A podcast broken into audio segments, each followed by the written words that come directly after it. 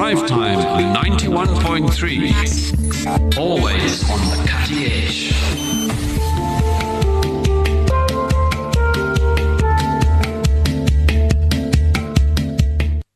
Voice of the Cape Drive time? It is 0829 913 913 is uh, the WhatsApp line. Quite a number uh, coming in, of them coming in. Uh, yes. Uh, yeah, in fact, um, talking about uh, the, uh, v- the, the vaccines, and we'll get to that later on. But I do believe we are having trouble getting hold of our guest. And uh, the Joe Biden administration has finally authorized the release of the report about the 2018 murder of Saudi journalist Jamal Khashoggi. However, in allowing the report to be released, Biden has not overlooked the U.S. Saudi relations, uh, politically, economically, militarily, but has instead, after all those garbled words, decided not to sanction Crown Prince bin Salman for his role in the Khashoggi murder. It's no longer alleged. So, does the Khashoggi killing block the path to the throne for bin Salman? Probably not. We chat to Turkish journalist Vakkas Dogantekin. Welcome to the show. Hello, thank you for having me.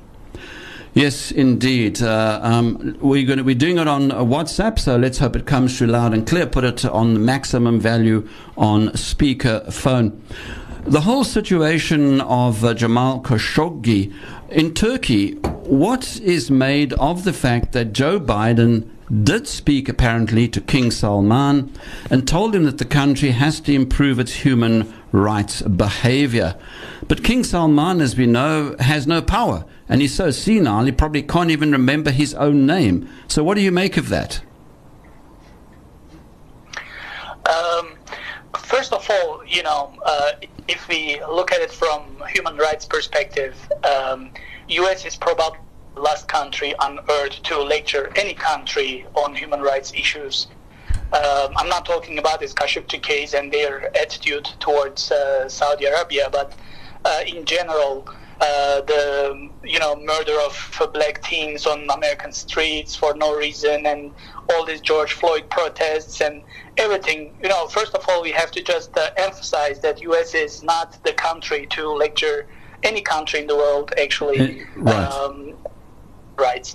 But besides this uh, fact, uh, if we uh, go back to the Khashoggi murder, it happened in Istanbul, and um, it was uh, very um, obvious that the Saudi crown prince um, had ordered this operation, and all these people very, very close to him, uh, a squad uh, went to Turkey, and uh, they have uh, murdered uh, journalist, Saudi journalist Khashoggi. He was very critical of, especially the crown prince, in his writings, in his articles for Washington Post and other media outlets. Yes, and, yes. Uh, sorry, so in, yeah. He came to. I was just, I was just going to say so that. he came. Yeah, sorry, Yeah. do carry on. I was just going to say the animosity between Jamal Khashoggi and bin Salman goes way back to the time when Bill bin Salman was the governor of the city of Riyadh, and Khashoggi was already criticizing him at that stage. So it goes back a long way. Exactly. Um, and um, the way uh, Saudi Arabia, I'm not going to say Saudi Arabia, but you know, it was actually the the initiative and it was uh, the plan of Saudi crown prince. A lot of people in Saudi government, in Saudi royal family, does not approve of what uh, the crown prince did, and it's actually a bad stain uh, on the Saudi kingdom. They don't deserve this, but it happened, and Turkey has showed the the world all the evidences uh, regarding this murder, all the audio recordings and uh, all other details of the murder. It was a horrific murder, by the way. I don't want to get into the details. No, no. And shared it with all intelligence agencies, uh, U.S. intelligence, uh, European intelligence services. They have, they have shared with everybody, and it actually left almost no uh, rumor um, that you know the the Saudi uh, operatives were behind it, uh, ordered by uh, the crown prince, and uh, the U.S. Uh, um, administration, the current administration, Biden administration, was putting so much pressure on uh, former President Trump on why he doesn't sanction Saudi Arabia, why he doesn't cut ties with the Saudi crown prince. Trump was under tremendous pressure from the Biden uh, campaign, from the Democrats. But they came to power in January, and uh, this thing uh, became official. And uh, now all they do is just to, um, you know, continue the relations with Saudi Arabia.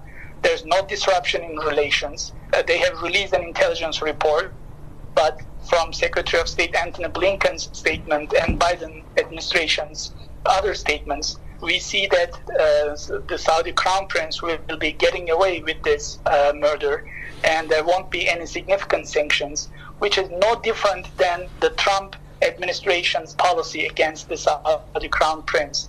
So uh, right now, the Biden administration's approach to the Middle East and all these Middle Eastern so-called allies is no different than Trump. Uh, towards Israel, it is the same. Towards Saudi Arabia, it is the same. So uh, one actually wonders, so what is the difference between a Democrat and a Republican when all the policies are the same? Yeah, um, I would say perhaps Biden is a lot more sugar coated than Trump ever was. But th- there's a, there's a lot of questions that, that is coming out of this whole scenario. The CIA report apparently was leaked because they were angry with Trump. It has now been released. And I'd like to know what you think of it in Turkey because Originally, 21 people were named. Um, and we know in Turkey, you people have named 26 people, uh, 20 on trial, and another six added to that particular trial. But three, three men's names were taken off that list. Uh, one of them related to uh, uh an intelligence official, two other names we don't really know. I am guessing that those three men might have been working for, were those men working for the Americans? Is that why their names have been taken off? Maybe they were CIA informers or something. What are you people in Turkey making of the fact that three people's names were removed from the original CIA report?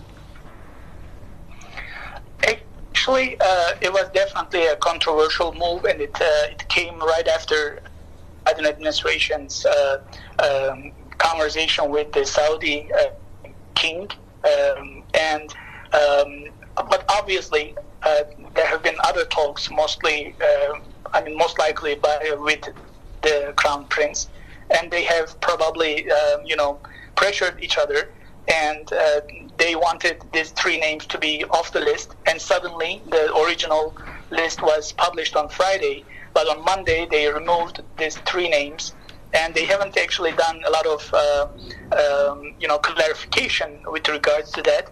Um, and in Turkey, uh, what we uh, you know right now observe is just U.S. inaction against uh, Saudi Arabia. Right. And honestly, uh, the the uh, the mood in Turkey is U.S. will never uh, do anything right when it comes to human rights, especially on this Khashoggi case. So we are not really expecting too much of the Biden administration, uh, and uh, there's not even much talk of it at, at this time because um, we know in a way that their, their, approach to Saudi Arabia is not going to be very different than uh, the Trump administration, and um, you know, I lived in the in the United States for 13 years, and I, I kind of know how the the State Department works, and uh, and this administration, especially Biden administration, is not a risk taker administration. They will just go with the flow, and they will not uh, really disrupt any alliances. Uh, they will not do anything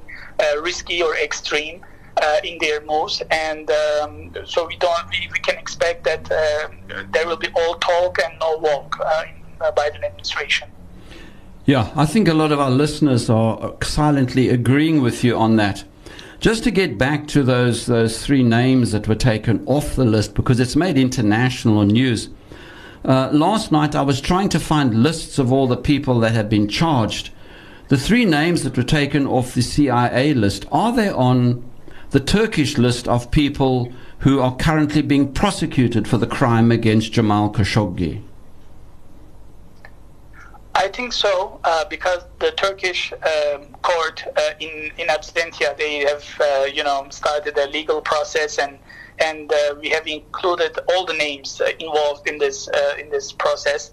And um, it is actually it has actually become a, a very sour issue between Turkey and Saudi Arabia for a long time. And um, Turkey never accepted any kind of um, offer from the Saudi uh, Arabian uh, crown prince uh, when it came to the Khashoggi murder. Turkey just wanted to continue with this legal process and held and hold people accountable for their um, actions. And we still expect the same thing from all other countries. And it is an important crime against a journalist, against a dissident, and um, we think U.S. actually uh, find it very difficult to defend freedom of speech or uh, press anywhere else if they don't own this uh, Khashoggi case and if they don't really uh, put pressure on the on the people who are responsible for this. It is interesting, of course. Um, I think very few people know that Jamal Khashoggi, that his grandfather was originally Turkish. He was a doctor. He was a physician to uh, Abdulaziz As Saud, who was the, the so called founding father of the Saudi nation state, the only country in the world named after a family. That uh, Jamal Khashoggi came from, in a sense, the inner circle. Perhaps the reason why Mohammed bin Salman acted so insanely against him. He just couldn't take the fact that somebody who was once inside uh, the inner circles could be criticizing him. Yes, um, last name is Turkish. Uh, it, it, means spoon maker. You know, so the, the family that makes spoons. Hmm. That is uh, literally translation of wow. uh, the Turkish word. Uh, Jamal Khashoggi. That's how we pronounce in, in Turkish. So it's a uh, Turkish last name. But uh, as you know, um, there was Ottoman state, Ottoman Empire ruled this geography for hundreds of years, and and a lot of people uh, have ties with all these uh, families in Libya, in Saudi Arabia, in all other actually Arab states, and uh, it is just very normal. It's I think it's just a coincidence that uh, you know he has a Turkish last name. He might become he might have even Turkish roots. Um, but he was uh, a citizen of Saudi Arabia, and uh, he was killed because of his um, disagreements because of his criticism against the Saudi crown prince, and uh, he honestly didn't deserve this end. You know, he was uh, he was a young man. He was married to a, a Turkish uh, lady, and uh, they were going to get uh, married, and he was actually pulled into a trap uh, in Istanbul, in a city where he would expect such an assassination plot the least. So that's how um, the the Saudi uh, operators actually um, you know planned this, and um, this actually uh, this is the main reason Turkey is following this case so closely because it happened in our territories. Mm-hmm. Yeah, I mean, in fact. Um, it really is a horrific crime. Number one, and you've already spoken about the hypocrisy of it, that Jamal Khashoggi, I'll use the Arabic pronunciation, my Turkish is really bad um, that uh, the he that, that he was in fact um, an American citizen. Um, an American citizen in normal circumstances, the roof with all hell would have been raised if this, you know, if this were to happen to, uh, let's say, the the son of Kamala Harris, the the vice president of the United States, or they'd go to war basically if um, something like that happened to them.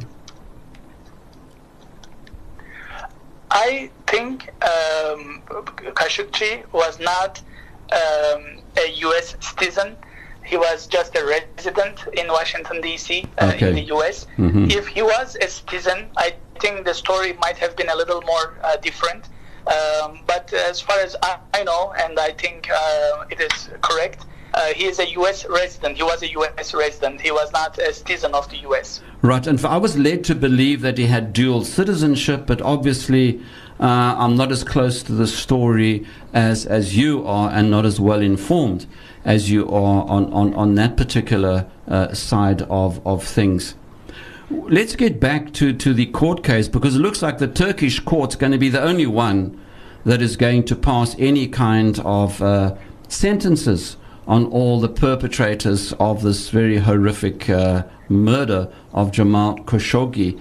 How far is that case at the moment? We know that uh, originally 20 people were named and another six people were added to the charge sheet.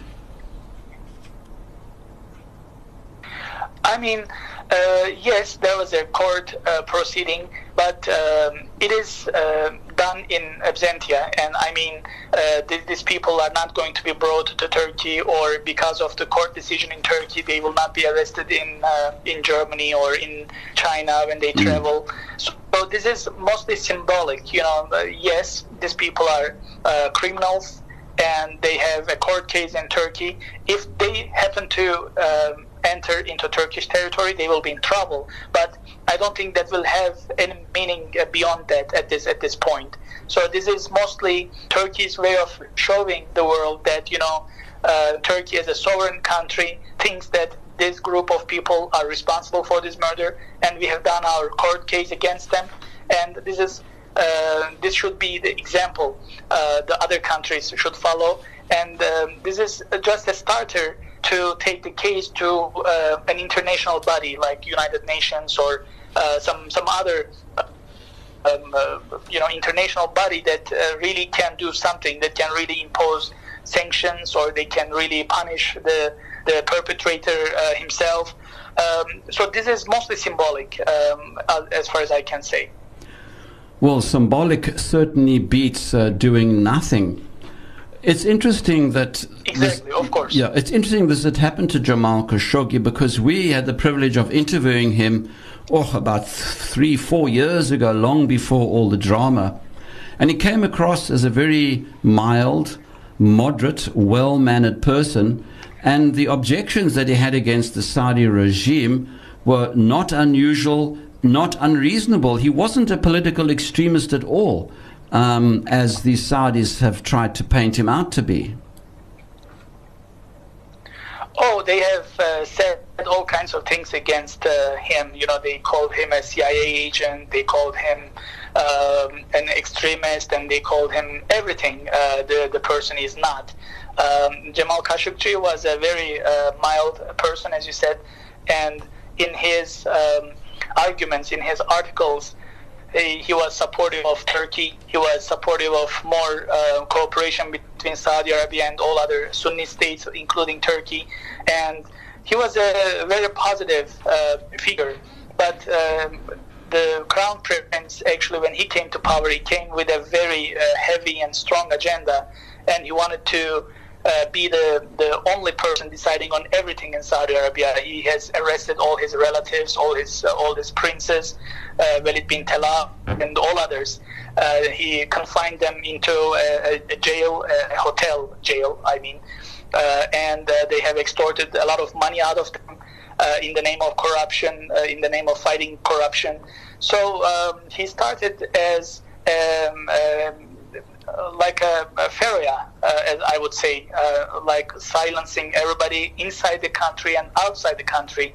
And because Jamal Khashoggi was more prominent uh, and more eloquent in his, uh, um, you know, explaining oh, what is going on in Saudi Arabia, and he was writing for Washington Post, and and it was strong, it was important, and um, of course they wanted to silence him and he's not the only person actually they uh, wanted to silence. You know, there are a lot of uh, threats going on uh, against some uh, dissidents living in Canada, in other parts of the world, and uh, but but because of Jamal Khashoggi's case and because of how it unfolded against the Saudi crown prince, I think they're not uh, ordering any more hit jobs like this.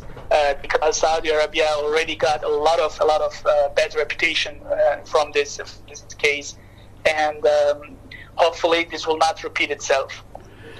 Let's hope it doesn't. It's been a very, very ugly chapter, and uh, for all of us working in the media, it's been nothing short of an absolute dark nightmare. Vakkas Dogantekin, a Turkish journalist, talking to us live from that part of the world. It's been a great pleasure chatting to you. Thank you so much for having me, Shafiq. Drive time 90.